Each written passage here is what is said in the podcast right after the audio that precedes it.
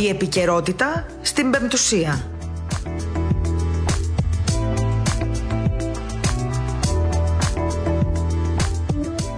Καλησπέρα σας, αγαπητοί ακροατές. Ε, Μόλις τώρα ξεκινάει η εκπομπή επικαιρότητα στο ραδιόφωνο της Πεμπτουσίας με τη Μαρία Γιαχνάκη στο, στο μικρόφωνο.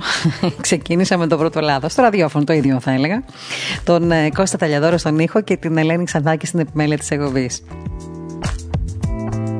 Η κούραση καμιά φορά μας κάνει και χάνουμε και τα λόγια μας, ξεχνάμε τα ονόματα και γελάμε και λίγο παραπάνω από το κανονικό.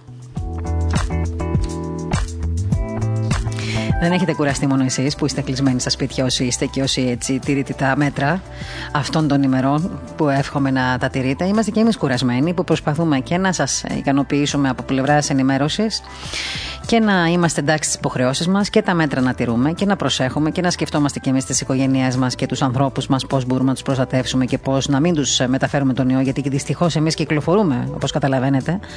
Οι άνθρωποι της ενημέρωσης ε, θα έλεγα ότι με πολύ έναν λίγο μικρό, με μια μικρή αλλαγή στην ε, καθημερινότητά τους συνεχίζουν να εργάζονται και να εύχεστε και για αυτούς τους καημένους, τους δημοσιογράφους, εμάς όλους δηλαδή, που κάποιοι κάνουμε καλά τη δουλειά μας, κάποιοι δεν την κάνουμε όμως καλά τη δουλειά μας. Σε πάση περιπτώσει, να εύχεστε και για μα, να μας φωτίζει ο Θεός να κάνουμε το σωστό.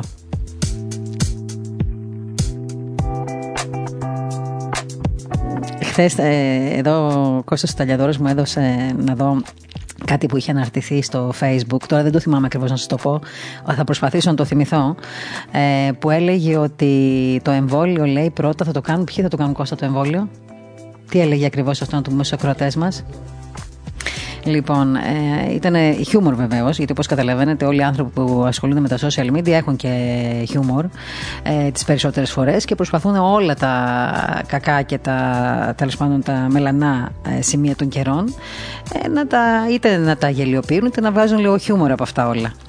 Λοιπόν, ε, για κάποια ομάδα ανθρώπων έλεγε ότι θα εμβολιαστούν, εν πάση περιπτώσει, και έλεγε εμβολιαστείτε, να εμβολιάσουμε λέει πρώτα πρώτα τους ε, τάδε. Ε, και κάποιος άλλος απάντησε όχι όχι τους καημένους να μην τους εμβολιάσουμε αυτούς πρώτα. Τους χρειαζόμαστε. Ας εμβολιάσουμε καλύτερα τους δημοσιογράφους. Αυτό το είπα δηλαδή να σας δείξω τι άποψη έχει ο κόσμος. Εσείς όλοι για εμάς τους δημοσιογράφους. Κρίμα είναι όμως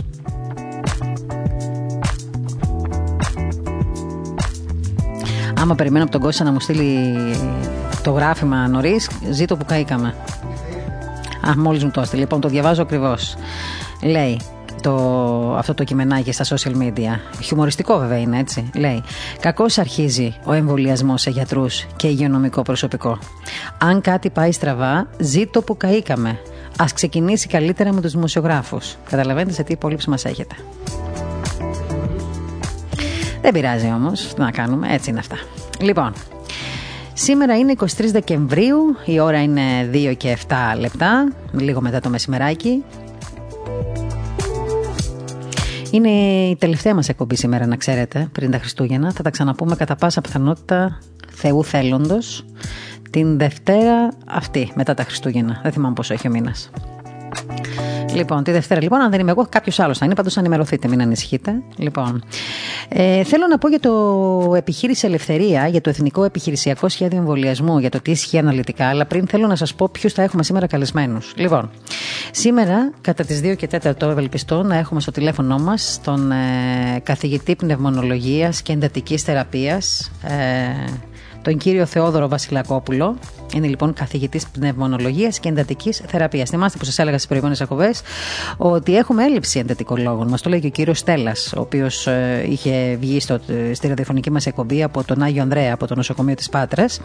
Είχε πει λοιπόν ότι το μεγάλο έτσι, πρόβλημα στην Ελλάδα αυτή τη στιγμή για την αντιμετώπιση και του κορονοϊού είναι ότι έχουμε μεγάλη έλλειψη με εντατικολόγους, διότι περισσότεροι έχουν φύγει στο εξωτερικό. Ο κύριος ε, Βασιλακόπουλος, λοιπόν, τον οποίο θα ακούσουμε σε κανένα δεκάλεπτο περίπου, είναι καθηγητής πνευμονολογίας και εντατικής θεραπείας. Και θα μας πει τι σημαίνει για έναν ασθενή τελικά με πνευμονολογικά προβλήματα, με άσθημα κλπ. Ε, το να γίνει φορέας του COVID. Πώς μπορούν οι ασθενείς με πνευμονολογικά προβλήματα να προστατευτούν ή να οχυρωθούν από τον COVID; Τι παθαίνουν οι πνεύμονες όταν ο άνθρωπος ε, ε, γίνεται φορέας; μπορεί στην Ελλάδα να υπάρξει μετάλλαξη του κορονοϊού, όπως ας πούμε αυτή που έγινε στην ε, Μεγάλη Βρετανία. Και αν θέλετε και πόσο σημαντικές είναι αυτές οι αλλαγές, εγώ θα ήθελα να ρωτήσουμε τον πνευμονολόγο μας ε, στο γενετικό υλικό ε, με, τον, με τη μετάλλαξη αυτή, εν πάση περιπτώσει. Θα μας κάνει βεβαίως και ένα σχόλιο για τον εμβολιασμό. Δηλαδή, η αποτελεσματικότητα των εμβολίων, εν πάση περιπτώσει, θεωρείται ότι μπορεί να επηρεαστεί από τη μετάλλαξη. Θα μας τα πει αυτά ο κύριος Βασιλακόπουλος, ο πνευμονολόγος μας, λίγο μετά. Αμέσως μετά από τον πνευμονολόγο θα πάμε μέχρι τη Βιθλέμ και μάλιστα μέχρι το σπήλαιο της Βιθλέμ. Εκεί θα συναντήσουμε τον ε, Πάτερ Πολύκαρπο, ο οποίος είναι σκευοφύλακας ε, στο ναό ε, εκεί της Γεννήσεως, στο σπήλαιο που γεννήθηκε ο Χριστός μας. Και αμέσως μετά θα πάμε μέχρι το κέντρο των Ιερουσαλήμων, εκεί δηλαδή που είναι το Πατριαρχείο Ιερουσαλήμων, και θα συναντήσουμε τον εκπρόσωπο ε, του Πατριαρχείου για τα θέματα μέσα μαζικής ενημέρωσης, τον Σεβασμιότατο Μητροπολίτη Καπιτολιάδης, τον κύριο Ισήχη, ο οποίος θα μας κάνει έτσι λίγο μια αναδρομή, θα έλεγα, αυτές, για αυτές τις μέρες που έρχονται και που ήδη έχουν έρθει μάλλον μέχρι την ημέρα της γέννησης να μας πει για τα σημαντικότερα προσκυνήματα της Αγίας Γης ε, μετά από την άδεια που έχει πάρει από τον ε, Πατριάρχη Ιερουσαλήμου θα μπορεί να μας ενημερώσει έτσι να μας ε, ταξιδέψει όπως λέω πάντα σε αυτήν την εκπομπή νοερά μέχρι τους Αγίους Τόπους. Μείνετε λοιπόν κοντά μας. Ε, αυτά θα είναι τα νέα μας σήμερα. Αυτοί θα είναι οι τρεις φιλοξενούμενοι μας. Όμως ε, θέλω να σχολιάσουμε και μερικά θέματα τα οποία μας αφορούν και είναι μέσα στην καθημερινότητά μας. Να ξέρετε ότι πολύ σύντομα θα δοθούν οι δύο πιθανές ημερομηνίες για την επιστροφή στις τάξεις ε, και θα δούμε πότε θα ληφθεί αυτή η κρίσιμη απόφαση. Ε, θα καταλαβαίνετε τώρα αυτές τις μέρες να ξέρετε, να είστε προετοιμασμένοι ότι θα υπάρξει καταιγισμός εικόνων ε, και πλάνων και φωτογραφιών από τα εμβολιαστικά κέντρα. Έτσι, θα δούμε πώς θα γίνει το εμβολιασμός, θα δούμε πρώτες εικόνες, όλα αυτά τα γνωστά που συμβαίνουν κάθε φορά με την ε, παρουσία των ειδήσεων. Ε, υπάρχει ένα σχέδιο της ελληνικής αστυνομίας για τις γιορτές. Το λέω σε όλους εσάς που ίσως να θέλετε να κυκλοφορήσετε. Σας ενημερώνω ότι 5.000 αστυνομικοί, drones και ρολά θα υπάρχουν και στο μέτρο συντάγματος. Δηλαδή, σε όλη την επικράτηση, σε όλη την Αθήνα, 5.000 αστυνομικοί είναι πολύ νομίζω για αυτό το θέμα. Θα πετούμε drones πάνω τα κεφάλια μας, να το έχετε υπόψη σας, και θα κατέβουν και τα ρολά του συντάγματος, γιατί έτσι αποφασίστηκε. Έγινε μια τηλεδιάσκεψη για την αυστηρή τήρηση των περιοριστικών μέτρων, για τον έλεγχο δηλαδή της πανδημίας του κορονοϊού, τις μέρες των γιορτών. Αυτό έγινε σήμερα το πρωί. Σε αυτή την τηλεδιάσκεψη μετήχαν ο Υπουργός Προστασίας του Πολίτη, ο κ. Χρυσοχοίδης, ο Υπουργός ε, Επικρατείας, ο κ. Ε, Γιώργος Γεραπετρίτης, ο Υφυπουργός Προστασίας του Πολίτη, ο κ. Λευτέρης Οικονόμου, ο Υφυπουργός Εσωτερικών, ο κ. Λιβάνιος και ο Υφυπουργός παρά του Πρωθυπουργού Αρμόδιος για τον συντονισμό του κυβερνητικού έργου, ο κ. Άκη Σκέρτσος. Ο αρχηγός της Ελλάδα επίσης ήταν, ο κ. Μιχάλης Καμαλάκης, ο Γενικός Γραμματέας Εμπορίου, ο κ. Σταμπουλίδης και διάφοροι άλλοι τέλος πάντων, παρά το Πρωθυπουργό. Ξέρετε, είναι πολύ παρατρεχάμενοι πέρα από τους υπουργούς, οι οποίοι ήταν σε αυτή τη σύσκεψη. Μην νομίζω ότι πήραν και μέρος στις αποφάσεις. Οι αποφάσεις ήταν πολύ συγκεκριμένες, οι οποίες σίγουρα προτάθηκαν από τον κύριο Χρυσοχοίδη, γιατί τον ξέρω πώς λειτουργεί. Σας το λέω λοιπόν από τώρα ότι αυτές ήταν αποφάσεις του κ. Χρυσοχοίδη και να κλείσει το ρολό, το, τα ρολά του συντάγματος και να πετάξουν ντρόν και να βγουν και 5.000 αστυνομικοί στους δρόμους. Στην ε, τηλεδιάσκεψη αυτή, θέλω να σα το αυτό το ρεπορτάζ, συζητήθηκε το σχέδιο που θα εφαρμοστεί αυτές τις μέρες γενικότερα, αλλά ειδικά για τις βραδινές ώρες, δηλαδή τις ώρες που ισχύει η απαγόρευση της κυκλοφορίας, αλλά και οι έλεγχοι αποφασίστηκε να αυστηροποιηθούν σε κάθε επίπεδο από τις αρμόδιες αρχές και αυτό βεβαίως για να αποφευχθεί η διασπορά του κορονοϊού μέσω του συγχρονισμού.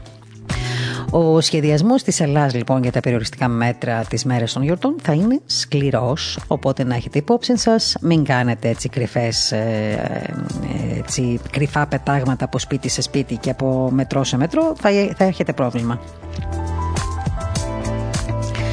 Ε, θα ανασταλούν και κάποια δρομολόγια, θα κλείσουν και κάποια άλλοι σταθμοί. Αυτά θα τα μάθουμε από την, ε, έτσι, από την ειδησογραφία. Να είστε ενημερωμένοι κι εσείς, να μπαίνετε στα site και να ενημερώνεστε για τις τηλεοράσεις για να μάθετε όλα τα νέα. Ξέρετε καλά πώς θα ενημερώνεστε εξάλλου.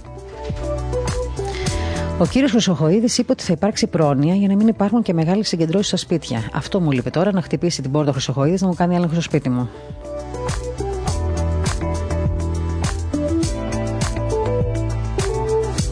Είπε όμως ότι δεν θα επιτραπούν συνοστισμοί και ότι η Ελλάδα έχει λάβει από τα αυστηρότερα μέτρα. Η αλήθεια είναι αυτή, βέβαια. Δεν θα αφήσουμε, λέει, να υπάρξουν συνοστισμοί. Βάλαμε το lockdown, δηλαδή το περιορισμό ε, και την ε, έτσι, απαγόρευση κυκλοφορία στη Δυτική Αττική, είπε ο κύριος Υπουργός. Και κάποια στιγμή θα το άρουμε. Αλλά το χαλαρό, λέει, αυτό μέτρο ήταν μια επιλογή. Όλα γίνονται με βάση τις εισηγήσεις των λοιμοξιολόγων και των ειδικών. Τώρα, άμα τους ρωτήσεις τους λοιμοξιολόγους και τους ειδικούς που λέει ο κ. Χρυσοχοίδης, όπως έγινε και τις προηγούμενες μέρες με τα 9 άτομα, θα σου πούνε δεν το είπαμε έτσι ακριβώς. Αλλά, εν πάση περιπτώσει, σημασία είχε ότι ο Υπουργός είπε αυτό. Τέλος. Αφού το είπε, λοιπόν, όποιον σταματήσει το δρόμο αστυνομικός και δεν έχει χαρτάκι, δεν πρέπει να βγει έξω κλπ., θα πληρώσει 300 ευρώ.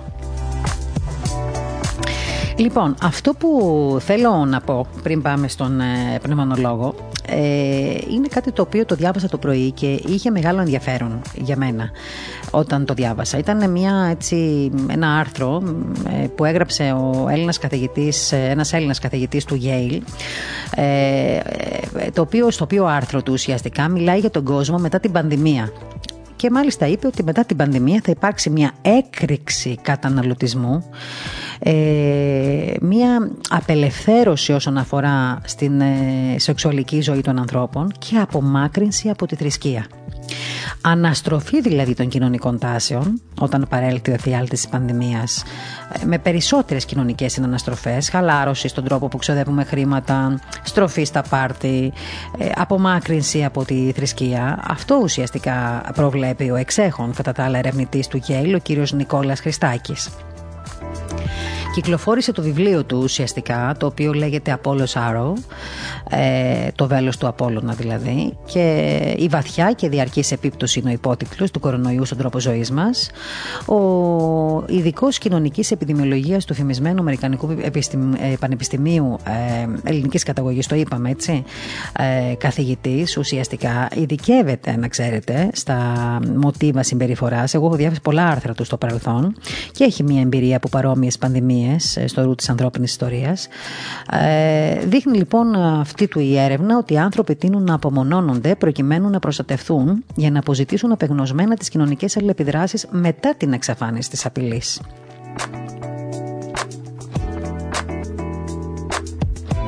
Έχει πολύ ενδιαφέρον πάντως το άρθρο του. Ε, ίσως να το κάνουμε ένα θέμα ολόκληρο κάποια στιγμή, γιατί νομίζω υπάρχουν, υπάρχει ανάγκη για πολλές απόψεις ε, πάνω σε αυτό. Θα, θα σας πω μόνο δύο πραγματάκια πριν ε, κλείσω αυτό το θέμα. Ότι κατά τη διάρκεια των ε, πανδημιών βλέπουμε μια αύξηση της θρησκευτικότητας, λέει ο καθηγητής. Οι άνθρωποι απομονώνονται περισσότερο.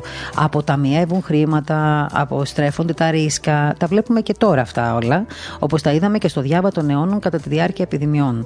Αλλά αλλά όπως και τότε, έτσι και τώρα ο κόσμος που θα αναδυθεί μετά την πανδημία θα ακολουθήσει τα μοτίβα του παρελθόντος, τόσο στο οικονομικό επίπεδο όσο και σε εκείνο της ανθρώπινης συμπεριφοράς. Το 2024 όλες αυτές οι τάσεις θα αναστραφούν. Οι άνθρωποι θα αποζητούν απεγνωσμένα τις κοινωνικές επαφές. Ε, αυτά λέει ο καθηγητής και αναφέρει μέσα και παραδείγματα μιας χαλάρωσης, θα έλεγα, στις καταναλωτικές μας συμπεριφορές, μια αναστροφή της θρησκευτικότητας και μια έτσι απελευθέρωση, όπως σας είπα πριν από λίγο. Θα επανέλθουμε βέβαια κάποια στιγμή σε αυτό το θέμα. Είναι ενδιαφέρον πολύ, η αλήθεια είναι. Εξάλλου, σας θυμίζω ότι την, ε, από την επόμενη εβδομάδα θα σας αναγγείλουμε και τα τηλεοπτικά τραπέζια που θα έχουμε με διεθνείς προσωπικότητες και μέσω βεβαίως ε, τη βοήθεια του διαδικτύου. Όχι μόνο για τα θέματα που αφορούν κάθε αυτό την ε, υγεία και τον κορονοϊό, αλλά και τα αποτελέσματα στην κοινωνία μετά την επικοινωνιακή πολιτική αυτή που βλέπουμε όλο αυτό τον καιρό και τις δράσεις βεβαίως τις δημοσιογραφικές και όχι μόνο. Αλλά θα δούμε και πώς μπορούμε να διαχειριστούμε τελικά πέρα από το θέμα της υγείας μας και τη συμπεριφορά μέσα στην ε, οικογένειά μας και γενικότερα στην κοινωνία. Τώρα, σας είπα στην αρχή της εκπομπής ότι θα φιλοξενήσουμε σήμερα ραδιοφωνικά τον ε, κύριο Θεόδωρο Βασιλακόπουλο, καθηγητή πνευμονολογίας και εντατικής θεραπείας, ε, μια εξέχουσα προσωπικότητα στον κόσμο των επιστημών και της ιατρικής. Όλοι τον γνωρίζουμε, όχι μόνο από, τα, όχι μόνο από τη δράση του, όχι μόνο από, τον, ε, από τις εμφανίσεις του, αν θέλετε, και τις συνεντεύξεις που έχει δώσει, αλλά και από το αποτέλεσμα αυτής της ιατρικής του ενασχόλησης. Κύριε καθηγητά, σας ευχαριστώ πάρα, πάρα πολύ που είστε κοντά μας σήμερα. Εγώ ευχαριστώ για την πρόσκληση και προφανώς δεν ισχύουν όλα αυτά που λέτε, είναι υπερβολές, αλλά είναι στα πλαίσια της. Όχι, έτσι είναι. Κοιτάξτε να δείτε. Καλές ημέρες τώρα, οι χρονιάρε ημέρες. Ε, Θέλουμε να σας χαϊδεύουμε λίγο τα αυτιά για να βγαίνετε στο ραδιόφωνο, κύριε καθηγητά. Όχι, δεν είναι έτσι και το ξέρετε. Εξάλλου, όποιος αναζητήσει για εσά πληροφορίες θα μπορεί να τα βρει και μόνος του. Δεν είναι. Εξάλλου, να ξέρετε, στο ραδιόφωνο δεν βγάζουμε εμείς κατώτερους από αυτά που είπα, να το ξέρετε αυτό. Οπότε ο κόσμος μας το ξέρει. Λοιπόν, πώς είστε, πώς είναι η υγεία σας καταρχήν; Να ρωτάμε και αυτό. Ε, δόξα τω Θεώ, τα πολλαπλά τεστ που έχω κάνει σε διάφορες φάσεις είναι αρνητικά, άρα προς το παρόν είμαστε μια χαρά. Μάλιστα. Αυτό είναι. Ρωτάμε τώρα, ρωτάμε ουσιαστικά πια πώς είναι η υγεία σας. Παλαιότερο το λέγαμε έτσι, ξέρετε, βάζει χαιρετισμού. Τώρα λέμε πώς είναι η υγεία και το εννοούμε. Λοιπόν, κύριε καθηγητά, επειδή ξέρω ότι ο χρόνος σας δεν είναι πολύ και δεν θέλω να σας ε, κρατήσω έτσι ε, παραπάνω όπω έχουμε πει, θέλω να σας κάνω μερικές ερωτήσεις ε, που να αφορούν βεβαίως το θέμα της επιχειρότητα το μεγάλο που είναι ο κορονοϊός και να δούμε λίγο και τη δική σας, την, τη δική, τις δικές σας παρατηρήσεις και σχολιασμούς και για το θέμα των εμβολίων. Θέλω καταρχήν να μου πείτε, σας παρακαλώ πολύ, απλά πράγματα. Τι σημαίνει για έναν ασθενή με ήδη, ε, ξέρετε, πνευμονολογικά προβλήματα, άσθημα κλπ. να, ε, του, μεταδοθεί ο φορέ, να του μεταδοθεί ο ιός; Τι σημαίνει για έναν ε, ασθενή με πνευμονολογικά προβλήματα, να γίνει φορέας; Λοιπόν, καταρχήν ε, ε, ο ιός μπορεί να μας κάνει στο αναπνευστικό μας σύστημα από μια απλή ίωση που μπορεί να είναι αιτία για να κάνω παρόξυνση άσθηματος ή χρόνιας αποφασιστικής πνευμονοπάθειας μέχρι να προχωρήσει λίγο πιο κάτω στο αναπνευστικό μου σύστημα, να μου κάνει πνευμονία. Η πνευμονία αυτή να είναι ήπια, να είναι μέτρια βαρύτητα, να είναι πολύ βαριά και μπορεί να φτάσει στο σημείο να κάνει μέχρι και μια επιπλοκή της πνευμονίας που ονομάζεται σύνδρομο αναπνευστικής δυσχέρειας του ενήλικα, η RDS, ε, που μπορεί να θέσει ακόμα και σε κίνδυνο τη ζωή μας, να πρέπει να διασωληνωθούμε και να παλέψουμε για τη ζωή μας στη μονάδα. Άρα δεν είναι ένα αυτό που μπορεί να κάνει ο κορονοϊός mm-hmm. στους ασθενείς με, με χρόνια αναπνευστικά προβλήματα και σας είπα τα δύο συχνότερα χρόνια αναπνευστικά ναι. προβλήματα, την χρόνια αποφασιστική πνευμονοπάθεια και το άσθμα, μπορεί να κάνει πολλά διαφορετικά πράγματα και αυτοί οι άνθρωποι πρέπει να έχουν αυξημένη εγρήγορση ε, και να προσέχουν περισσότερο από τον άνθρωπο που δεν έχει κανένα υποκείμενο νόσημα. Δεν υπάρχει καμία αμφιβολία. Μάλιστα. Και γι' αυτό ίσως έχουμε δει και πολλούς ε, ασθενείς που έχουν γίνει, ε, που έχουν ε, γίνει φορείς του COVID, ότι όταν τους πηγαίνουν στα νοσοκομεία τους πάνε συνήθως στη μονάδα αυξημένης φροντίδας και μετά νομίζω μπαίνουν στην εντατική θεραπεία, αν χρειαστεί, έτσι δεν είναι; Κοιτάξτε να δείτε, δεν υπάρχει νομοτέλεια σε αυτό. Δηλαδή, μπαίνεις στο νοσοκομείο συνήθως όταν έχεις αρκετό πνευμονία ή αν χρειάζεται mm. οξυγόνο. Ή προληπτικά, ίσως κάποιοι, κάποιοι συγκεκριμένοι ενδεχομένως εκ των υστέρων, αν ε, οι ανάγκες του οξυγόνου αυξηθούν, μπορεί να χρειαστεί να μπει σε μονάδες αυξημένης φροντίδας. Εδώ υπάρχει ένα τεράστιο ρήμα στην Ελλάδα. Δεν έχουμε πολλές μονάδες αυξημένης φροντίδας. Αντίθετα στις μονάδες εντατικής θεραπείας, που είναι το επόμενο σκαλοπάτι mm-hmm. ε, εντατικής παρακολούθησης και υποστήριξης των ασθενών, έχουμε βελτιωθεί αρκετά. Εκεί που ήμασταν ουραγοί στην Ευρώπη, τώρα έχουμε φτάσει να είμαστε να πλησιάζουμε τον ευρωπαϊκό μέσο όρο. Δεν τον έχουμε φτάσει και είμαστε Χρειαζόμαστε πολύ καιρό ακόμα προσπάθεια, αλλά τέλος πάντων είμαστε σε ένα καλό δρόμο. Μακάρι. Κύριε καθηγητά, ε, να σας ρωτήσω κάτι. Ε, Τι προηγούμενες μέρες που φιλοξένησα διάφορες απόψεις επιστημόνων, γενικότερα ακούω και διαβάζω κιόλας ότι έχουμε, έχουμε μία έλλειψη εντατικών στην Ελλάδα. Ισχύει αυτό; Ε, Προφανώς και ισχύει. Δεν έχουμε έλλειψη μόνο εντατικών Το κύριο που έχουμε και είναι το σημαντικότερο για να λειτουργήσει μια μονάδα εντατικής θεραπείας είναι έλλειψη νοσηλευτών και νοσηλευτριών εκπαιδευμένων και εξειδικευμένων στην εντατική θεραπεία. Διότι για να, το, να σας το δώσω να το καταλάβετε απλά, για να λειτουργήσει μια, ένα κρεβάτι εντατικής θεραπείας, μια κλίνη, χρειάζεται μίνιμουμ 6 νοσηλευτές και το σωστό είναι να έχει τουλάχιστον 10 νοσηλευτές ανά κλίνη. Πω, πω. Αποκλείεται να τα έχουμε άρα, αυτά τα νούμερα. Άρα για να φτάσουμε στο σημείο να έχουμε ας πούμε ε, σε μια, ε, σε μια κλινική εντατικής θεραπείας που είναι 10 κρεβάτια, ας πούμε, να έχουμε ε, από 60 το μήνυμο μέχρι 100 το σωστό νοσηλευτές που να είναι εξειδικευμένοι στην εντατική θεραπεία, εκπαιδευμένοι με γνώσεις, ε, χρειάζεται μια σοβαρή προσπάθεια και να το καταλάβετε. Α υποθέσουμε ότι παίρνουμε τον αριστούχο τον καλύτερο μαθητή που τέλειωσε το πανεπιστήμιο, την νοσηλευτική στο πανεπιστήμιο. Αυτός ή αυτή ο συνάδελφος ε, δεν έχει τις απαραίτητες γνώσεις ε, για να μπει σε μια εντατική θεραπεία και να γίνει ένας καλός νοσηλευτής εντατικής θεραπείας. Πρέπει να εκπαιδευτεί μήνυμου με 6 μήνες με ένα χρόνο μετά τη βασική του εκπαίδευση προκειμένου να μπορέσει να φτάσει σε ένα τέτοιο επίπεδο ε, που ε, να μπορεί να είναι ένας νοσηλευτής εντατικής θεραπείας. Άρα, ναι, έχουμε έλλειψη και ιατρών εξειδικευμένων στην εντατική θεραπεία, όμως πολλαπλάσια έλλειψη έχουμε νοσηλευτών της εντατικής θεραπείας. Που είναι και αυτή και εξίσου πολύ σημαντική για την, ε, για την προστασία και για την ε, καθημερινότητα των ασθενών που βρίσκονται μέσα στις μονάδες. Ήθελα να πω ότι μπορείτε να με παρεξηγήσετε, ναι. είναι ίσως και σημαντικότερη. Σημαντικότερο, όχι, να σας παρεξηγήσουμε Δηλαδή καθόλου. με ελάχιστους γιατρούς, με ελάχιστους καλούς γιατρούς και επαρκείς εκπαιδευμένους νοσηλευτές, μία μονάδα εντατικής θεραπείας μπορεί να πετάει. Με πολλούς γιατρούς και λίγους νοσηλευτές, ό,τι και να κάνουμε, μία μονάδα εντατικής θεραπείας δεν μπορεί να λειτουργεί στο βέλτιστο δυνατό. Ναι, γιατί είναι και αυτοί που ουσιαστικά λειτουργούν κάτω από τις εντολές τη δικές σας, που έχετε τις γνώσεις για το πώς πρέπει να χειριστούν τον ασθενή. Οπότε θα πρέπει, είναι και αυτοί που έχουν και την περισσότερη, έτσι, που είναι μάλλον περισσότερη ώρα με τους ασθενείς. Έτσι δεν είναι; Του, ε, δηλαδή... Είναι ακριβώς αυτό που λέτε. Ναι, περισσότερη ώρα με τους ασθενείς.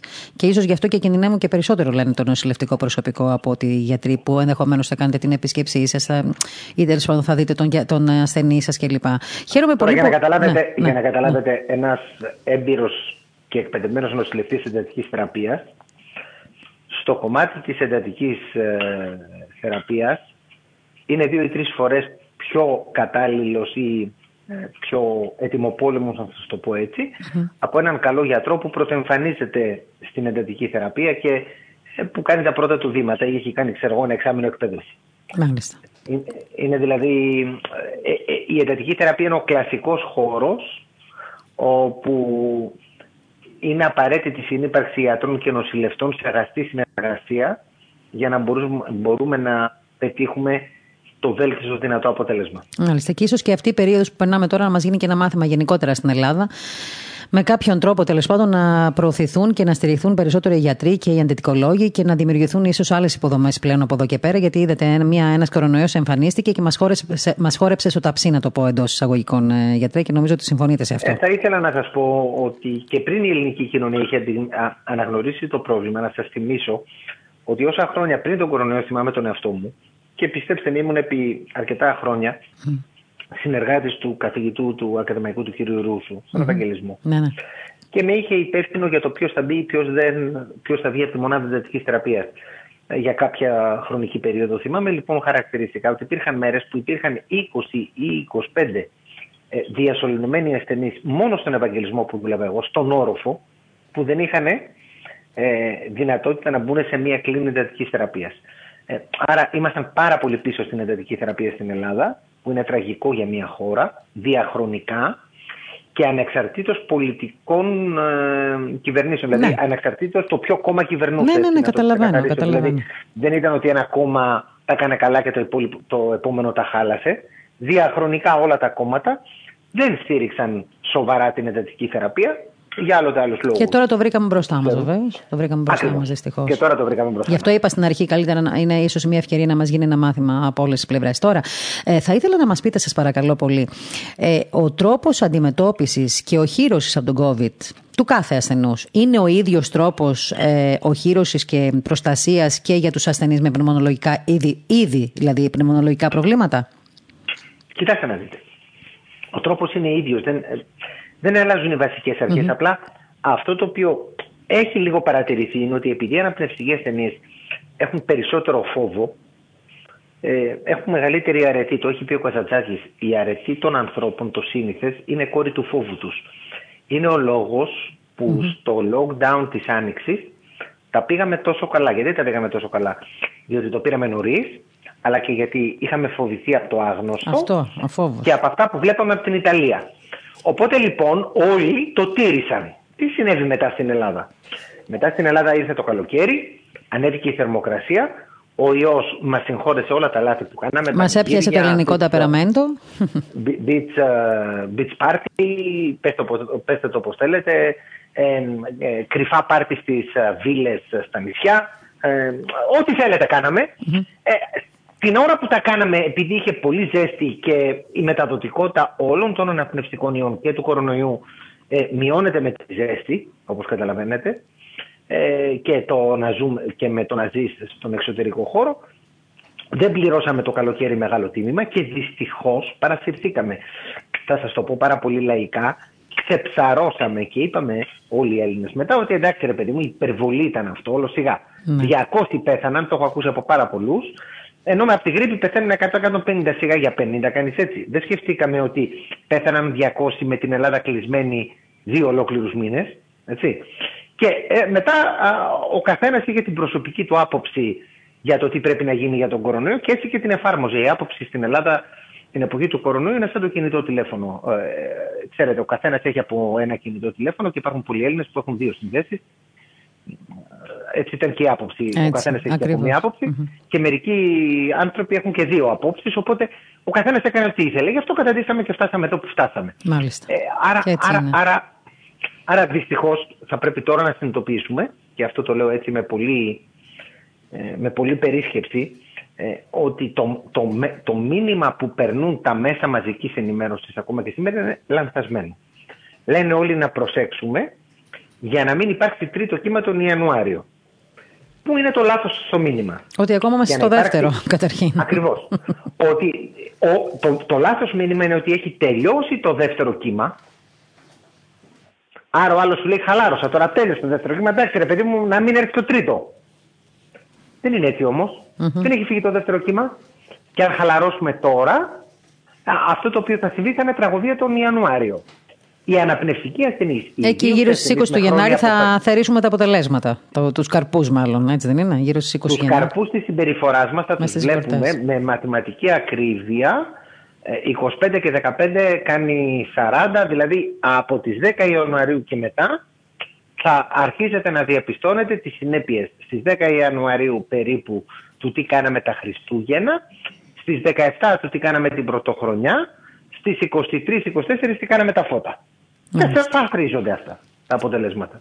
Οι αναπνευστικέ ταινίε, λοιπόν, για να το γυρίσω εκεί που μου ειπατε ήταν σχετικώς ενάρετοι, γιατί ήταν φοβισμένοι. Φοβόντουσαν επειδή είχαν πρόβλημα από τον αναπνευστικό και όπως είπε και ο Καζαντζάκη, η αρετή τους ήταν κόρη του φόβου τους. Οπότε λοιπόν λίγο συμμαζεύτηκαν ιδίως οι ασθενείς με χρόνια αποφρακτική πνευμονοπάθεια και δεν θρυνήσαμε εκατόμβες νεκρών. Μείναν σπίτι και προσέξαν. Ευτυχώς. Ευτυχώς. Οπότε λέτε ότι ουσιαστικά τα μέτρα και η προστασία είναι ίδια για όλες τις ομάδες ανθρώπων, όχι μόνο για τους ασθενείς ε, με πνευμονολογικά προβλήματα. Δηλαδή αυτοί δεν θα πρέπει να προσέξουν όχι, κάτι άλλο. θα πρέπει να είναι διπλά. Διπλά, ναι, ναι. Θα είναι πολύ, να είναι πολύ προσεκτικοί. Ε, Ακόμα πιο προσεκτικοί. Ε, να μας πείτε λίγο έτσι, τι παθαίνουν οι Τώρα λόγω της ειδικότητας σας, σας κάνω έτσι λίγο πιο ε, ειδικές, αλλά ε, ερωτήσεις όμως που βοηθάνε και τον κόσμο. Τι παθαίνουν οι πνεύμονες, γιατρέ, όταν ο άνθρωπος ε, νοσήσει από τον κορονοϊό; Λοιπόν, ε, οι, οι πνεύμονες παθαίνουν καταρχήν μια επιπλοκή που την ξέρουμε όλοι, λέγεται πνευμονία. Τι σημαίνει αυτό; Ότι σε κάποια σημεία στο πνεύμονά μας όπου θεωρητικώς πηγαίνει ο αέρας και παίρνουμε οξυγόνο και βγάζουμε το διοξίδιο που έχει παραχθεί από τον μεταβολισμό μας, αυτές οι περιοχές αντί να έχουν αέρα γεμίζουν με φλεγμονώδες υγρό, που είναι το αποτέλεσμα της ε, ε, ε, μάχης που έχει δώσει ο ιός, που έχει φτάσει εκεί, με το σώμα μας. Υπάρχουν λοιπόν κύτταρα της φλεγμονής που γεμίζουν αυτές τις περιοχές. Αυτό λέγεται πνευμονία. Το παθαίνουμε και από άλλα ε, μικρόβια και ιούς. Ε, οι ιδιαιτερότητες που έχει ο κορονοϊός είναι ότι όπως όλοι οι που κάνουν γενεί πνευμονίες μπορεί να κάνει μια επιπλοκή που λέγεται σύνδρομο αναπνευστικής τη χέρια του εμιλικά. Τι σημαίνει αυτό, Σημαίνει ότι μπορεί να γεμίσει με υγρό όχι μόνο η περιοχή όπου υπάρχει ο κορονοϊός μέσα στον πνεύμονα, αλλά και μια άλλη μακρινή περιοχή που δεν έχει σε εκείνο το σημείο κορονοϊό, μόνο που από την φλεγμονή που έχει παραχθεί στην περιοχή που υπάρχει ο κορονοϊός, χαλάει η διαβατότητα, η στεγανότητα του πνεύμονα και στις άλλες περιοχές, να το πω έτσι, και γεμίζει όλο το πνεύμονα με υγρό ε, και παθαίνουμε αυτό το σύνδρομο αναπνευστικής δυσχέρειας του ενήλικα, που δεν μπορούμε να πάρουμε αρκετό οξυγόνο και που ο πνεύμονας μας, ο πνεύμονάς μας γίνεται σαν σφουγγάρι δίσκαμπτος ε, και χρειάζεται να διασωληνωθούν. Η ιδιαιτερότητα αυτής της νόσου που δεν την ξέραμε είναι ότι πολύ συχνά μέσα στα αγκία που υπάρχουν στο πνευμόνι μας γίνονται μικρές θρομβώσεις, mm. μικροθρομβώσεις. Σκληραίνει ε, το, τα σημεία αυτά, δηλαδή σκληραίνουν. Ακριβώς, που το κάνει ακόμα πιο πολύπλοκο ε, το πρόβλημα και την αντιμετώπιση. Δεν έχεις δηλαδή μόνο το ότι γεμίζουν οι, οι κυψελίδες, όπως λέγονται οι αεροχώροι, εκεί που ήταν ο αέρας γεμίζει με φλεγμονώδες υγρό. Έχεις και το πρόβλημα ότι τα αγκία που είναι στα, ε, ε, μέσα στα τυχώματα του πνεύμονα για να πάρουν το οξυγόνο και να διώξουν το διοξίδιο, βουλώνουν από θρόμβους, έτσι, από πίγματα αίματος που ε, κλείνουν την κυκλοφορία. Οπότε έχουμε όλα αυτά τα προβλήματα να αντιμετωπίσουμε. Μάλιστα.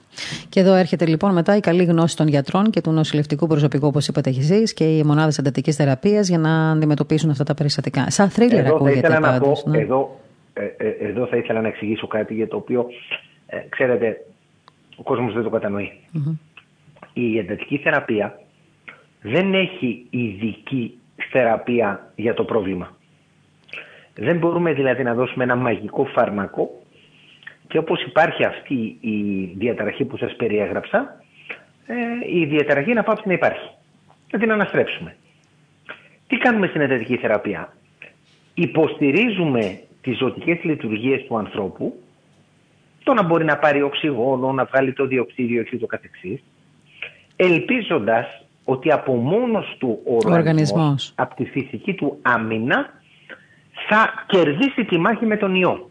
Μάλιστα. Περί αυτού συζητούμε. Αυτό πρέπει να καταλάβει ο κόσμος, ότι η μονάδα εντατικής θεραπείας ουσιαστικά υποστηρίζει τα ζωτικά όργανα του ανθρώπου για να ξεπεραστεί από τον οργανισμό το πρόβλημα. Δεν είναι ότι με ένα ακριβώς. μαγικό ραβδάκι τον κάνετε καλά. Για τον κορονοϊό, mm. ομιλούμε ακριβώς γι' αυτό. Υπάρχουν άλλες περιπτώσεις που η εντατική θεραπεία προσφέρει και ειδική, να σας το πω έτσι, ε, θεραπευτική αντιμετώπιση. Δηλαδή, αν πάθετε μία λίμωξη εσείς από πνευμονιόκοκο, mm. που σας οδηγεί σε σοβαρή πνευμονία και ε, εντατική θεραπεία, ε, τότε υπάρχουν και αντιβιωτικά που μπορούμε να δώσουμε για να σκοτώσουν τον πνευμονιόκοκο μαζί με τα λευκά μας αιμοσφαίρια, μαζί με την άμυνα του οργανισμού. Mm-hmm. αντίθετα στον κορονοϊό δεν υπάρχουν τέτοια αντιβιωτικά, ούτως ή άλλως για, για τις ιώσεις δεν υπάρχουν αντιβιωτικά, αντιβιωτικά, αλλά δεν υπάρχουν ούτε ειδικά αντιϊκά που μπορούν να σκοτώσουν τον ιό και ως εκ τούτου αναμένουμε από τον οργανισμό να κάνει τη δουλειά τον ανθρώπινο οργανισμό. Άρα λειτουργεί υποστηρικτικά ουσιαστικά η εντατική θεραπεία, η μονάδα εντατικής θεραπείας σε ασθενείς με κορονοϊό, όπως μας λέτε τώρα. Έτσι, δεν είναι. Αυτό είναι το... Τώρα το καταλαβαίνουμε καλύτερα, η αλήθεια είναι, γιατρέ, αυτό που μας λέτε. Ε, έτσι, τόσο απλά δηλαδή όπως θέλαμε να το ακούσουμε, για να καταλάβουμε τι σημαίνει και η μονάδα εντατικής θεραπείας τελικά για αυτό και το θέμα του κορονοϊού. Έχω πει, και γι' αυτό ακριβώς έχω πει ότι η λύση για την αντιμετώπιση της πανδημίας δεν είναι να βρούμε στην εντατική θεραπεία, να φτιάξουμε 10.000 κλίνες εντατικής θεραπείας. Πετε ότι είχαμε και νοσηλευτές και γιατρούς. Ή τους uh, εισαγάγαμε από το εξωτερικό. Ναι. Τους βγάζαμε, τους φτιάχναμε με ένα μαγικό τρόπο. Πώς να σας το πω, με παρθενογένεση, δεν με νοιάζει πώ. Αν αυτές οι εντατικές θεραπείες γέμιζαν με ασθενείς διασωληνωμένου από κορονοϊό, οι 10.000 κλίνες, θα είχαμε με, με μαθηματική βεβαιότητα γύρω στις 4.000 ε, νεκρούς συνανθρώπους μας. Πω, Η συνειδητότητα από τον κορονοϊό στα καλύτερα χέρια, παγκοσμίως, όχι στα ελληνικα που είναι πολύ καλά τα ελληνικά χέρια, αλλά στα καλύτερα χέρια παγκοσμίως είναι γύρω στο 40%.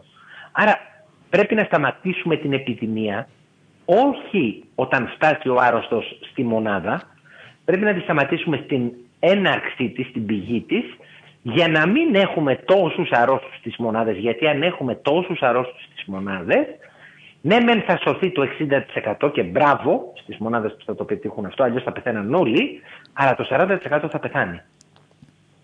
Μάλιστα, ξεκάθαρο είναι αυτό που μας λέτε, η αλήθεια είναι. Ε, άρα επιβεβαιώνεται για άλλη μια φορά ότι τελικά ε, το, το θέμα πρέπει να λυθεί, μάλλον να σωθεί ή να, να, ε, να αντιμετωπιστεί πριν φτάσει στη μονάδα εντατικής θεραπείας. Κατανοητό. Μα το θέμα έχει μόνο μία λύση. Ναι. Μόνο μία λύση. Ναι. Και λέγεται εμβόλιο. Δεν υπάρχει καμία άλλη λύση. Mm-hmm. Ο, οποιοδήποτε νομίζει ότι υπάρχει άλλη λύση για το πρόβλημα, να σας το πω έτσι απλοϊκά, πλανάτε planning trend. Μάλιστα, θα πάμε και σε αυτό. Θέλω κάτι να σας ρωτήσω τώρα όσον αφορά στη μετάλλαξη. Αυτή τη στιγμή έχουμε περίπου σε όλο τον κόσμο, νομίζω γύρω στις 275.000 μεταλλάξεις. Νομίζω τόσο. Υπάρχει λόγος ανησυχίας, ε, δηλαδή μπορεί και στην Ελλάδα να υπάρξει μετάλλαξη του κορονοϊού; Ε, για να σας το πω με απόλυτη ακρίβεια, ο κορονοϊός έχει ένα γενετικό υλικό το οποίο είναι 30.000 γράμματα μακρύ και τα γράμματα που γράφουν το γενετικό υλικό του κορονοϊού είναι τέσσερα διαφορετικά. Mm-hmm. Ας πούμε το α, β, γ και δ. Με 30.000 ε, γράμματα δεν μπορώ να έχω 276.000 μεταλλάξεις, mm-hmm. αλλαγές δηλαδή. Μπορώ να έχω μέχρι 30.000 αλλαγές. Στο διατάφτα όμως έχω συνδυασμούς αλλαγών. Δηλαδή αλλάζει στη θέση 15, στη θέση 24, στη θέση 33. Ο άλλος αλλάζει στη θέση 27, 45, 99 και ούτω καθεξής. Με αυτή τη συλλογιστική λοιπόν έχουμε αυτή τη στιγμή περικεγραμμένες με την τεχνική αυτή που λέγεται της ε, ε, εξέβρεσης της αλληλουχίας που αγγλικά λέγεται sequencing 276 διαφορετικές παραλλαγές βερσιών του κορονοϊού. Πώς έχουμε πολλούς διαφορετικούς έτσι, έχουμε πολλούς διαφορετικούς κορονοϊούς. Πώς έχουμε πολλά διαφορετικά σκυλάκια, φανταστείτε το έτσι. Αυτές δηλαδή θεωρούνται λοιπόν, κάποιες αλλαγές, μικρές αλλαγές στο γενετικό υλικό. Παραλλαγές του κορονοϊού. Πόσο, σημαντι... Πόσο σημαντικές είναι αυτές οι αλλαγές στο γενετικό υλικό; Οι περισσότερες είναι ασήμαντες. Ναι. Δεν, δεν προκαλούν τίποτε. Στην Αγγλία, από τι 276.000, Ε, καταρχήν υπάρχουν πολύ περισσότερες παραλλαγές του ιού. Απλά δεν τις ψάχνουμε, δεν τις βρίσκουμε. Στην Αγγλία έχουν το καλύτερο σύστημα, το πιο αναλυτικό σύστημα για να κάνουν αυτή τη δουλειά, το sequencing που λέμε, δηλαδή την έβρεση της αλληλουχίας των γραμμάτων. Το ψάχνουν πολύ στην Αγγλία. Το ψάχνουν, πολύ. πολύ. Mm. Οπότε, από τις 276.000 παραλλαγές, οι 140.000 παραλλαγές έχουν περιγραφεί στην Αγγλία. Mm. Λοιπόν, αυτή τη στιγμή που μιλάμε στην Αγγλία κυκλοφορούν γύρω στις 25 με 26.000 παραλλαγές του ιού. 6% αυτών των παραλλαγών, 6% περιέχουν 17 μεταλλάξεις συγκεκριμένες. Από τις 17 μεταλλάξεις, οι 9 είναι στην πρωτεΐνη, στην περιοχή που δίνει πληροφορία για να φτιαχτεί η πρωτεΐνη ακίδα και μία είναι στο σημείο της πρωτεΐνης ακίδας που συνδέεται με τον υποδοχέα. Εντάξει. Υπάρχει λοιπόν ο φόβος, χωρίς να έχει αποδειχτεί πειραματικά, χωρίς να έχει γίνει το αντίστοιχο πείραμα, ότι αυτή η αλλαγή εκεί μπορεί να αυξάνει τη μεταδοτικότητα. Δεν μιλάμε λοιπόν για μία μετάλλαξη, δεν μιλάμε για κάτι το οποίο δεν είναι φυσικό να συμβαίνει, δεν είναι δηλαδή ο ιός που ξαφνικά εμφανίστηκε, έκανε μία μετάλλαξη και μας σκότωσε όλους. Αυτή τη στιγμή ο ιός ευθύνεται για το, για το 6% των κρουσμάτων στην Αγγλία. Και βεβαίως για ελάχιστο ποσοστό παγκοσμίως. Άρα δηλαδή, δεν, έχουμε, ναι. δεν έχουμε στην Ελλάδα πρόβλημα ότι μας ήρθε η μετάλλαξη και θα μας σκοτώσει ή θα μας ε, κάνει μετάλλαξη κάτι διαφορετικό. Θα μου πείτε, δεν μπορεί να υπάρχουν και δύο, τρεις, δέκα Έλληνες που να έχουν τη μετάλλαξη γιατί ήρθαν από την Αγγλία; Μπορεί. Μπορεί. μπορεί. Ναι, ναι. Όχι τη μετάλλαξη, τις μεταλλάξεις, γιατί δεν μιλάμε για μία. Αλλά και στην Αγγλία ίσως να υπήρξε αυτή η έξαρση, η έξαρση, όχι γιατί οφείλεται στη μετάλλαξη, όπως καταλαβαίνω από αυτά που λέτε, αλλά μάλλον επειδή δεν τηρήθηκαν τα μέτρα. Θα ήθελα να θυμίσω στους συμπολίτες μου τις εικόνες. Δεν θυμάμαι αν ήταν το Χάροτ ή το ναι, Και το Χάροτ και όλα. Τη μέρα, τη μέρα που άνοιξε η καραντίνα στην Αγγλία, όπου περίπου πέσανε γροθιές χωρίς μία μάσκα. Για να μπορούν να μπουν μέσα να ψωνίσουν. Για το ποιος θα μπει μέσα να πρωτοψωνίσει. Τώρα, ε, το δεύτερο, ξέρετε, ακούω τον τρόπο με τον οποίο ε, μεταδίδονται οι ειδήσεις ε, και μου προκαλεί πραγματικά αίσθηση. Άκουσα για παράδειγμα ότι ο συγκεκριμένος ε, μεταλλαγμένος ιός, δηλαδή αυτά που σας είπα, η ομάδα αυτών των ιών που έχει αυτές τις μεταλλάξεις, χτυπάει ειδικά τα παιδιά. Πώς προέκυψε αυτή η πληροφόρηση, ότι βρέθηκε αυξημένο ποσοστό τέτοιων ιών στα παιδιά. Το οποίο είναι αληθές. Στην Αγγλία βρέθηκε αυξημένο ποσοστό. Τώρα προσέξτε, η Αγγλία είναι η χώρα στην οποία υπήρχε καραντίνα σε όλες αυτές τις περιοχές, αλλά τα σχολεία ήταν ανοιχτά. Άρα, αν κυκλοφορεί ένας ιός, πού θα πάει περίπου, συχνότερα, στις περιοχές που υπάρχει κοινωνική που υπήρχε κοινωνική δραστηριότητα στα σχολεία. Μου θυμίζει τη φοβερή έρευνα που είχε γίνει στην Αγγλία που έλεγε ότι η μεγάλη μεταδοτικότητα του ιού είναι από τα σούπερ μάρκετς. Πώς είχε προκύψει αυτή η ευφιέστατη επιστημονικά έρευνα, επειδή τα μοναδικά που ήταν ανοιχτά τότε ήταν τα σούπερ μάρκετς, όταν ρωτάγανε τους Άγγλους που ήταν θετικοί στον κορονοϊό, πού είχε πάει τις προηγούμενες μέρες, ε, πού να είχε πάει, στο σούπερ μάρκετ είχε πάει, γιατί ήταν το μόνο ανοιχτό. Δεν μπορούσε να είχε πάει κι αλλού, αφού όλα τα άλλα ήταν κλειστά. Πού να πάει ο άνθρωπος, έλεγε, πήγε μου και σούπερ μάρκετ. Δεν ξέραμε πού το κόλλησε, αλλά αυτό έλεγε στην απάντηση. Πήγα σούπερ μάρκετ. Προφανώς. Αποδεικνύει αυτό ότι το σούπερ μάρκετ μεταδίδει τον κορονοϊό. Όχι. Αποδεικνύει ότι ο κορονοϊός αυτός πάει στα παιδάκια και τα κολλάει πιο πολύ. Όχι. Τα σχολεία ήταν ανοιχτά. Εκεί θα είχε περισσότερα από τα κρούσματα του νέου ιού που ήταν συχνότερος εκεί. Μάλιστα.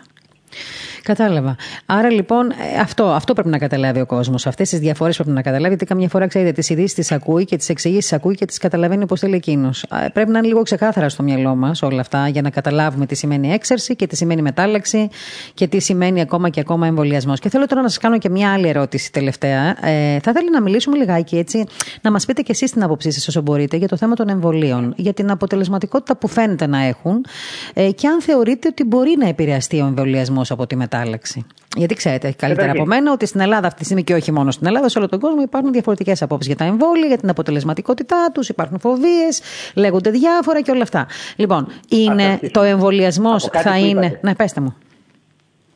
Είπατε κάτι και θα ήθελα, αν μου επιτρεπετε να το αναδιατυπώσετε λίγο. Πέστε μου. Είπατε ότι φαίνεται να, ε, ε, να έχει... Σύμφωνα με αυτά που διαβάζουμε, εγώ δεν είμαι γιατρός. Όχι, όχι, μου επιτρέπετε. Έχει αποδειχθεί. Ότι είναι, είναι, ότι είναι αποτελεσματικά τα εμβόλια.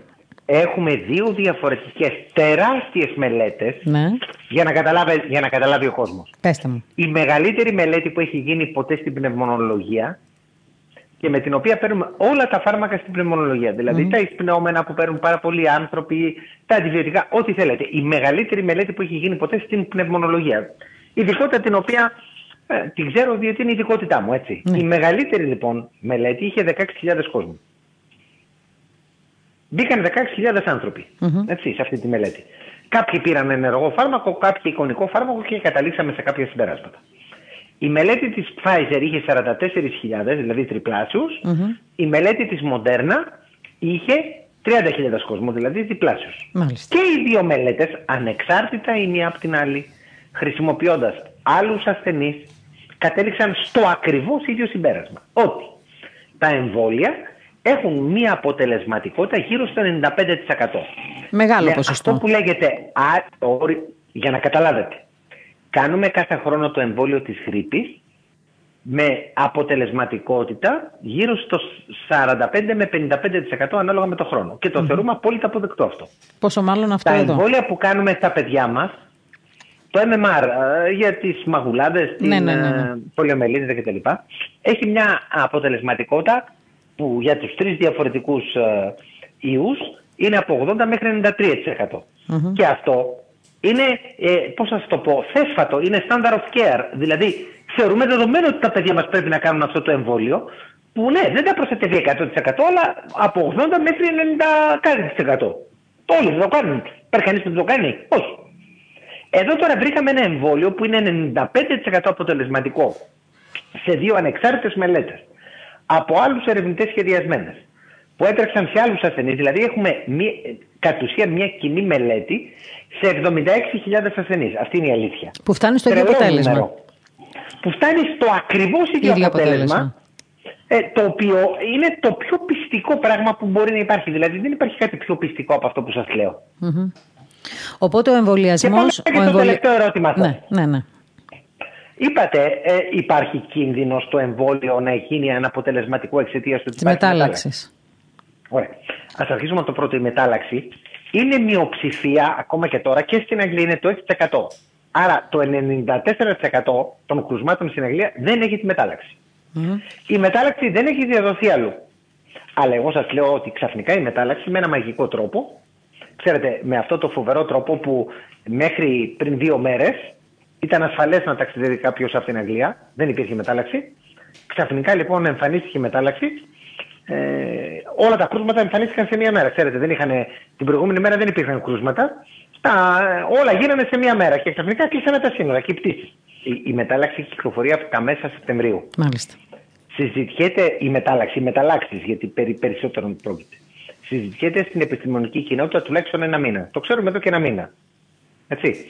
Τα περιστατικά ήταν χίλια πριν, ξέρω εγώ, πέντε μέρες, έγιναν 1100 μετά.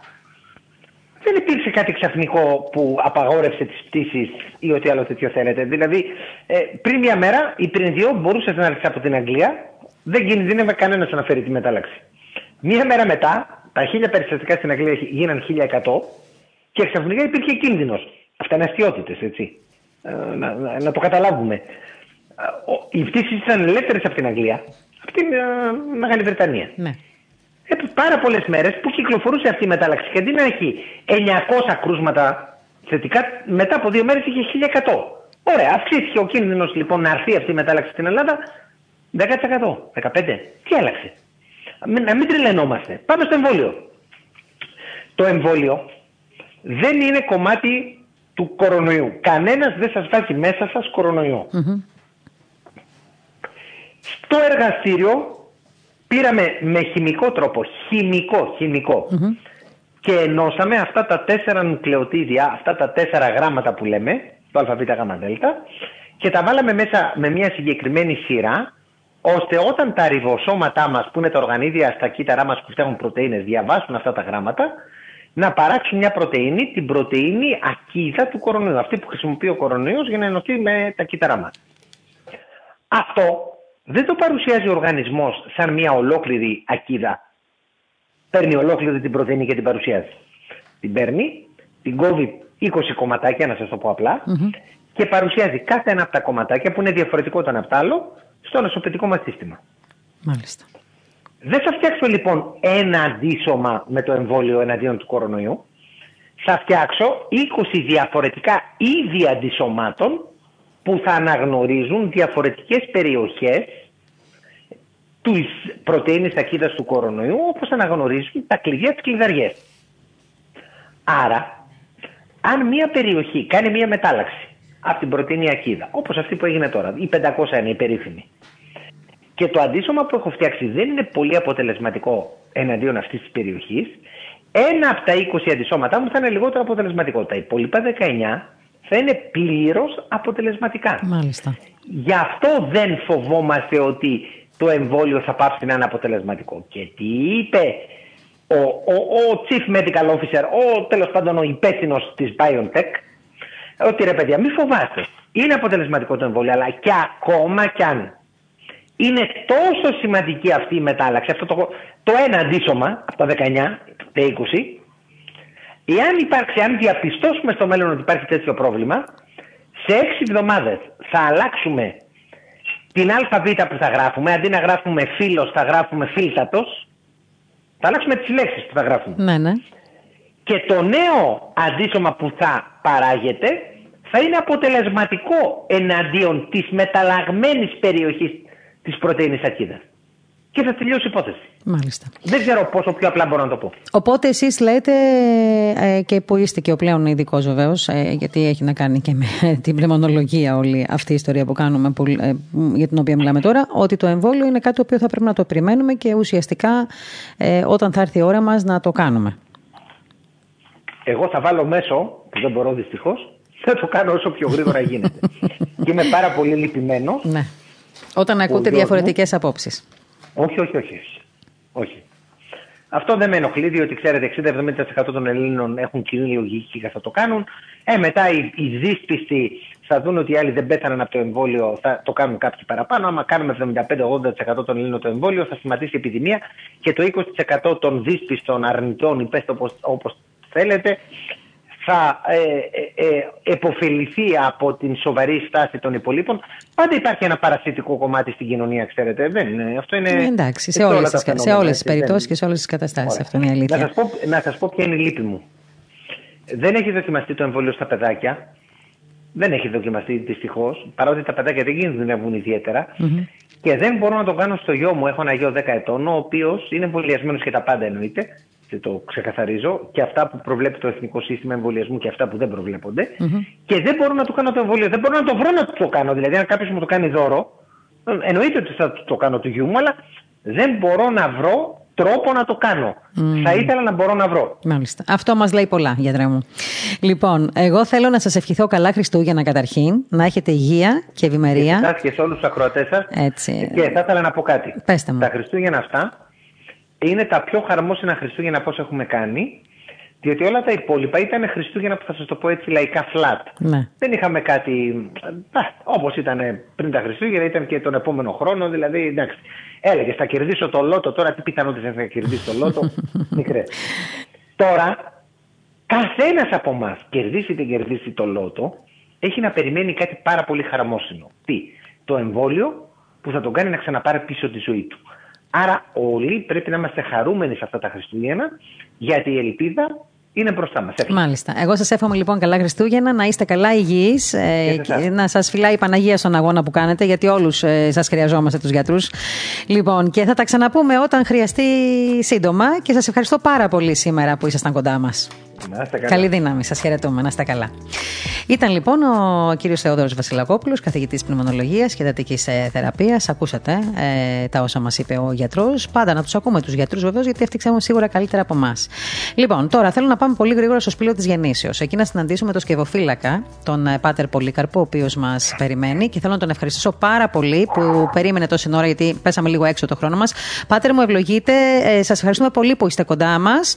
Ε, την ευχή σας και την ευλογία της Βιθλέμ θέλουμε. Καλησπέρα, καλησπέρα στο κυρίο. Πώς είστε, είστε καλά; Δόξα τω Θεώ, δόξα τω Θεώ. Καλά είμαστε, εσείς πώς είστε. Ε, καλά, και εμείς στον αγώνα, όπως καταλαβαίνετε. Θέλουμε λοιπόν τώρα να μας πείτε δύο Ναι. λόγια έτσι για, την, ε, για τη Βιθλέμη και για το σπήλιο της Γέννηση. Να σας ακούσει και ο κόσμος εδώ από όλο τον κόσμο, ο- το ακροατήριό μας δηλαδή ουσιαστικά από διαφορετικά σημεία του κόσμου που μας ακούνε. Να ακούσουν έτσι δύο λόγια και για τις ημέρες αυτές. Πώς θα τις βιώσετε τώρα εκεί στη Βιθλέμ, ε, μέσα στην πανδημία, χωρίς κόσμο, θα γίνουν κανονικά, θα τελεστούν κανονικά, ιερές ακολουθίες; Ε, δώστε μας λίγο το κλίμα εκεί από την περιοχή. Ε, μάλιστα. Τώρα, ε, εδώ τα πράγματα είναι ίσως ε, λίγο διαφορετικά από την Ελλάδα. Οι, ε, οι ακολουθίες γίνονται κανονικά. Ο κόσμος, ε, ε, τουλάχιστον εδώ στην Παλαιστίνη, έρχεται, έρχεται στο ναό. Ε, απλώς δεν υπάρχουν τώρα οι τουρίστες. Οι ντόπιοι έρχονται, δόξα τω Θεώ, μια χαρά. Μάλιστα. Εδώ τουλάχιστον στα μέρη της Παλαιστίνης. Μμμ. Ε, κάποιες φορές ε, χρειάζεται να κλείσουμε, αλλά αρκετές φορές είμαστε ανοιχτά. Μάλιστα. Εμείς έχουμε Χριστούγεννα εδώ σε δύο εβδομάδες. Η- Το Πατριαρχείο έχει κανονικά κοινωνία με την Εκκλησία της Ελλάδος, αλλά παραδοσιακά ακολουθεί το παλιό ημερολόγιο και έτσι εμείς θα έχουμε Χριστούγεννα σε δύο εβδομάδες. Ναι, Παρ' όλα ναι, αυτά, το γνωρίζουμε αυτό. συνεχίζουμε- 25 συνεχίζουμε Δεκεμβρίου κανονικά. πάντα όμως γινόταν έτσι από τον, ε, νομίζω από τον πρόεδρο της Παλαιστίνης ε, ερχόταν εκεί στο σπήλαιο της Γεννήσεως, έτσι δεν είναι; Ε, εμείς εδώ έχουμε, επειδή στο σπήλαιο της Γεννήσεως είμαστε εμείς, είναι το τάγμα των Φραγκισκανών Ναι. και οι Αρμένοι.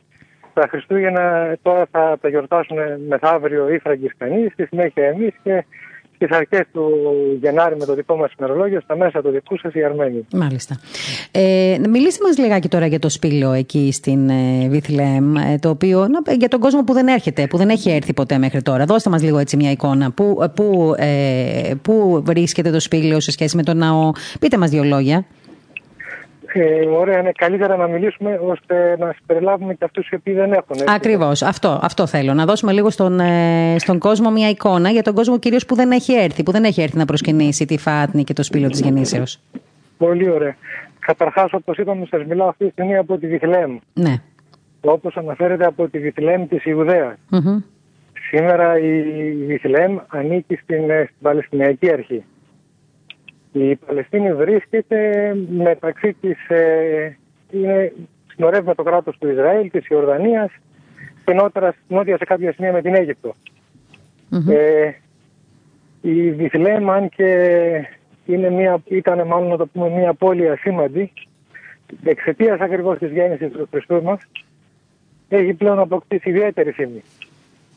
Ε, σε σημείο που ένας Παλαιστίνιος πρόσφατα είχε έρθει στην Ελλάδα και όταν έλεγε ότι είμαι από την Παλαιστίνη δεν γνωρίζανε τον οι Παλαιστίνοι αρκετοί.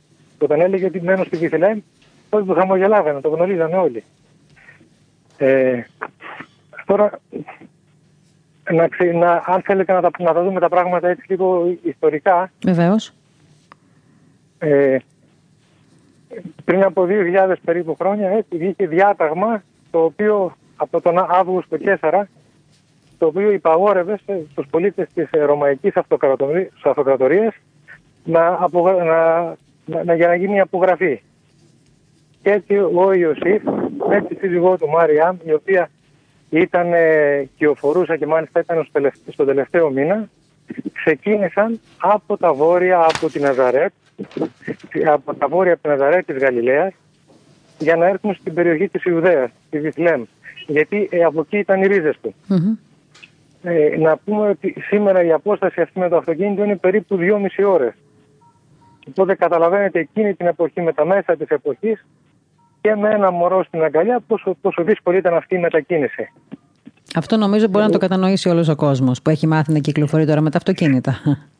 και, και κυρίως οι γυναίκες. λοιπόν, ε, από εκεί τώρα όταν ήρθαν εδώ, ε, όλα τα καταλήμματα ήταν πιασμένα, ήταν κατηλημένα. Μμμ. Και έτσι κατά θεία οικονομίας κατέληξαν σε μια σπηλιά. Σε μια σπηλιά η- η οποία προοριζόταν για τα ζώα. Βάζανε εκεί ντόπιου τα ζώα τους για να προστατεύονται από τη βροχή και τον αέρα. Σε αυτή λοιπόν τη σπηλιά καταδέχτηκε να γεννηθεί ο Χριστός μας. Ο οποίος αν ήθελε θα μπορούσε να έχει γεννηθεί οπουδήποτε, στο μεγαλύτερο παλάτι. Όμως καταδέχτηκε να γεννηθεί εκεί, σαν, σαν ένα πρώτο δείγμα της τα- ταπείνωσης που θα έδειχνε και στη συνέχεια. Μμμ. Ε, και βέβαια εκτός από την ταπείνωση που μας έδειξε με την κίνηση αυτή ήταν και η συγχώρεση. Η συγχώρεση μετά από τόσα χρόνια γύρισε πάλι στον άνθρωπο ο οποίος είχε αποστατήσει. Από εκεί πέρα μετά τη γέννηση του Χριστού μας εδώ πλέον έγινε προσκύνημα. Ο χώρος εδώ έγινε προσκύνημα. Αν και στη, συνέ- ε, αργότερα κάποιοι αποπειράθηκαν να τον καλύψουν τον χώρο για να μην είναι πλέον προσκύνημα ε, δεν, είχαν, δεν, δεν, είχαν, δεν τα κατάφεραν. Και έτσι στις αρχές του 4ου αιώνα η Αγία Ελένη και στη συνέχεια ο Μέγας Κωνσταντίνος έστησαν εδώ πέρα στη Βασιλική της Γεννήσεως. Ε, για, να, για να καταλάβουμε, τη σπηλιά δηλαδή που είχαμε τότε στην αρχή, η σπηλιά αυτή σήμερα είναι ο πυρήνας ένα- ενός, ενός τεράστιου υποδομήματος. Μμμ. Η σπηλιά αυτή καλοποιήθηκε, μπήκανε δηλαδή τα- τα μάρμαρα.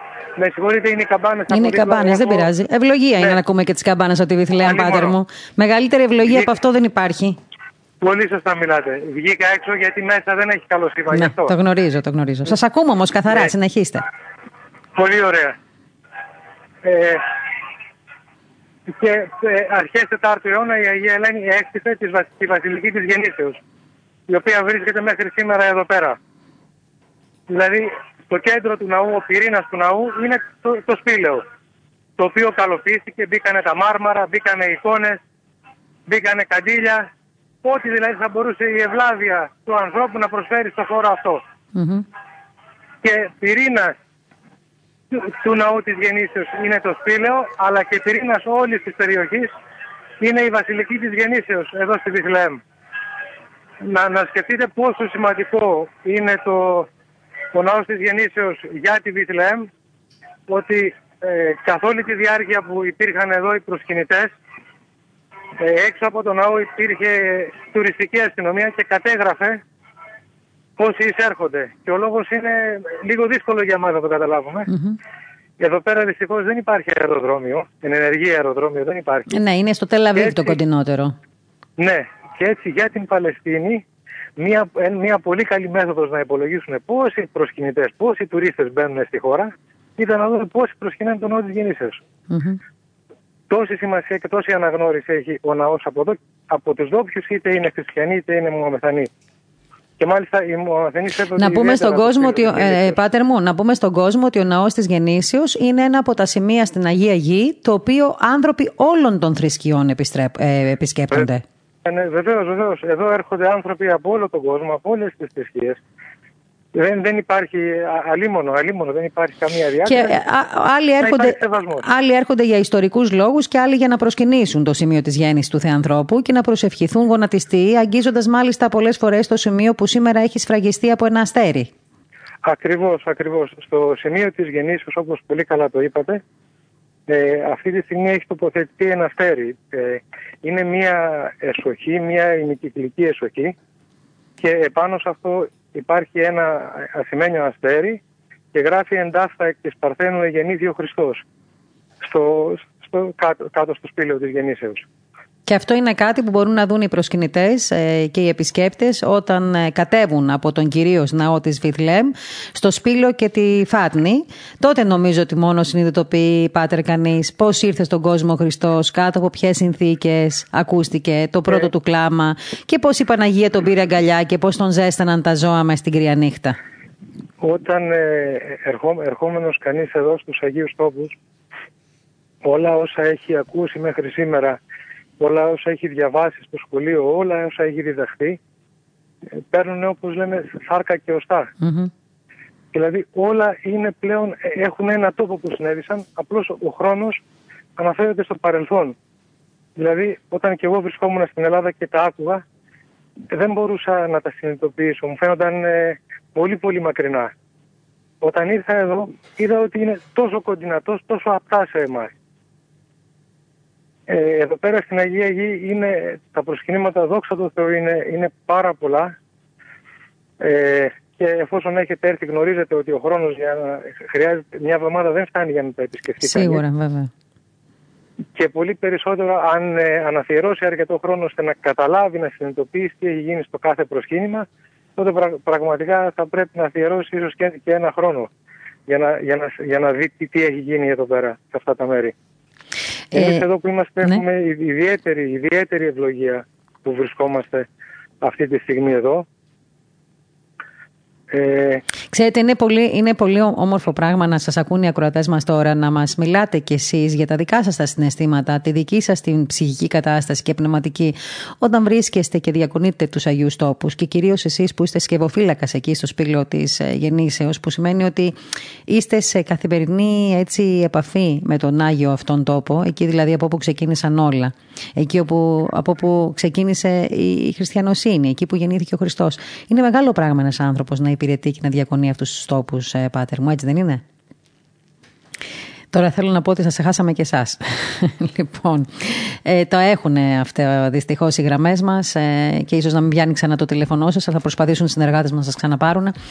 Μιλάμε λοιπόν με τον Πάτερ Πολύκαρπο, τον σκευοφύλακα εκεί στο ναό της Βιθλέμ, ο οποίος ναός χτίστηκε το 327 έω 333 μετά Χριστό από την Αγία Ελένη, πάνω στο σπήλιο δηλαδή, όπου εκπληρώθηκε η προφητεία του Ισαΐα με την ενσάρκωση του Θείου Λόγου. Ο χώρος αυτός είναι ο χώρος, θα έλεγα, με τη μεγαλύτερη θρησκευτική και ιστορική σημασία αυτό είναι το Άγιος Σπήλαιο της γέννησης του Χριστού μας, το οποίο βρίσκεται κάτω από το καθολικό του ναού, όπως είπε και ο Πάτερ Πολύκαρπος ε, και το ιερό βήμα. Το Άγιος Σπήλαιο, να σας πω, είναι σκαλισμένο στο φυσικό βράχο και είναι ο αυθεντικός τόπος της γέννησης. Έτσι δεν είναι, Πάτερ; Ακριβώς, ακριβώς. Είναι όπως το είπατε, είναι αυθεντικός από Ωραία. Ήθελα λοιπόν να θυμίσω λίγο την ερώτηση που σας έκανα.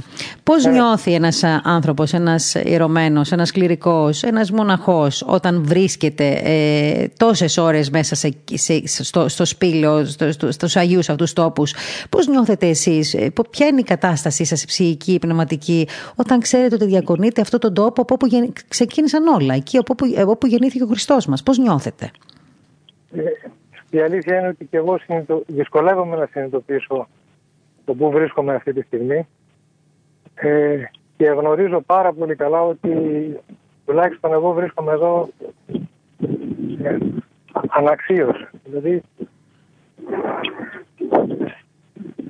είναι σαν ένα, σαν ένα δώρο. Σαν ένα δώρο. Είναι δώρο του Θεού για σας. Δώρο Θεού λέτε ότι είναι για σας. Ακριβώς. Ένα δώρο το οποίο, όπως ξέρουμε, το δώρο δεν έχει αντάλλαγμα. Mm-hmm. Είναι απλά ένα δώρο, τίποτα περισσότερο.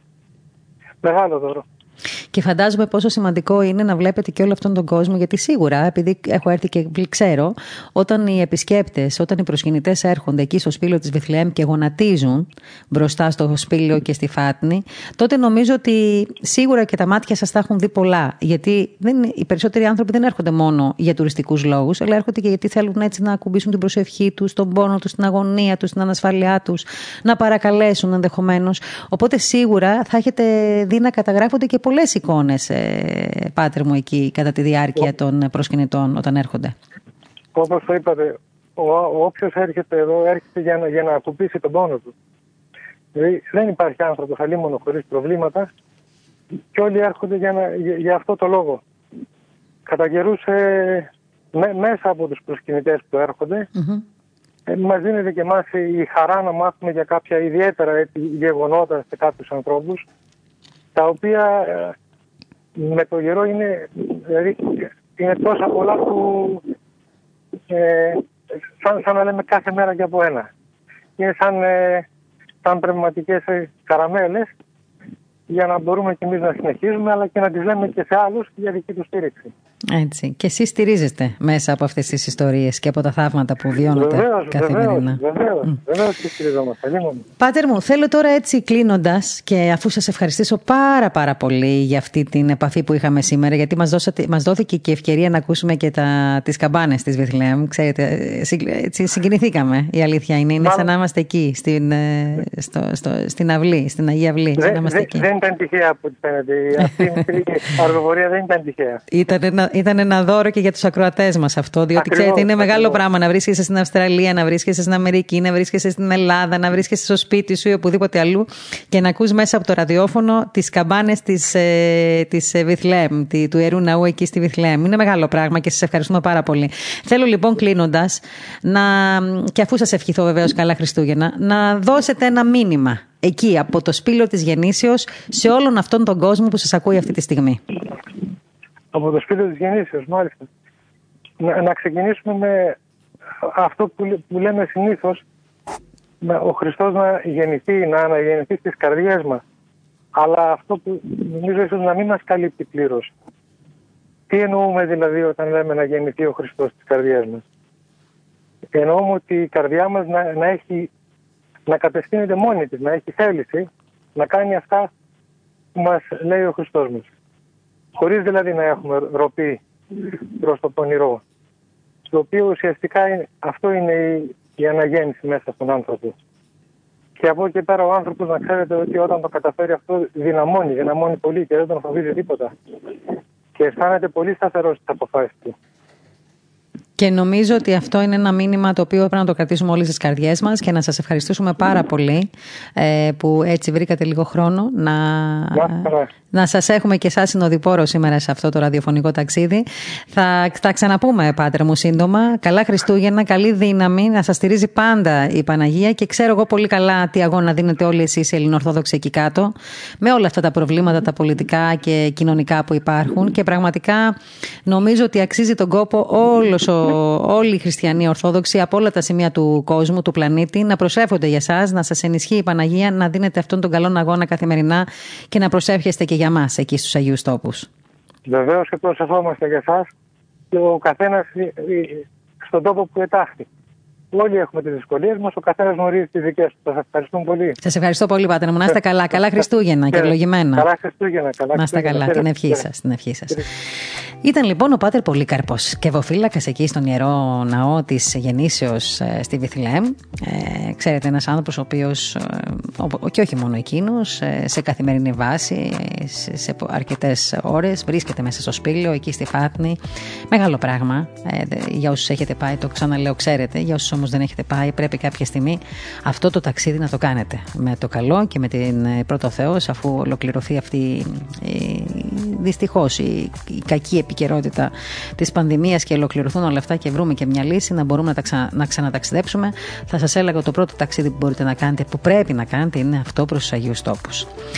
Εδώ ολοκληρώθηκε η σημερινή μας εκπομπή. Θέλω να ευχηθώ σε όλους σας ε, καλά Χριστούγεννα, ευλογημένα, να έχετε ειρήνη στις οικογένειές σας, αγάπη, αλληλεγγύη. Προσπαθήστε όσοι μπορείτε από εσάς να βρεθείτε στις εκκλησιές μας έστω αυτές τις μέρες που μας επιτρέπετε, όσο επιτρέπετε. Εύχομαι να νηστεύετε και να μπορείτε να κοινωνήσετε, να βάλετε όλοι μέσα σας τον, το Θείο Βρέφος, να το κρατήσουμε μέσα μας στις καρδιές μας, στις ψυχές μας, να έχουμε ένα συγχωρητικό πνεύμα αυτές τις μέρες, είναι μεγάλο πράγμα να ζούμε ξανά τη γέννηση του Χριστού μας.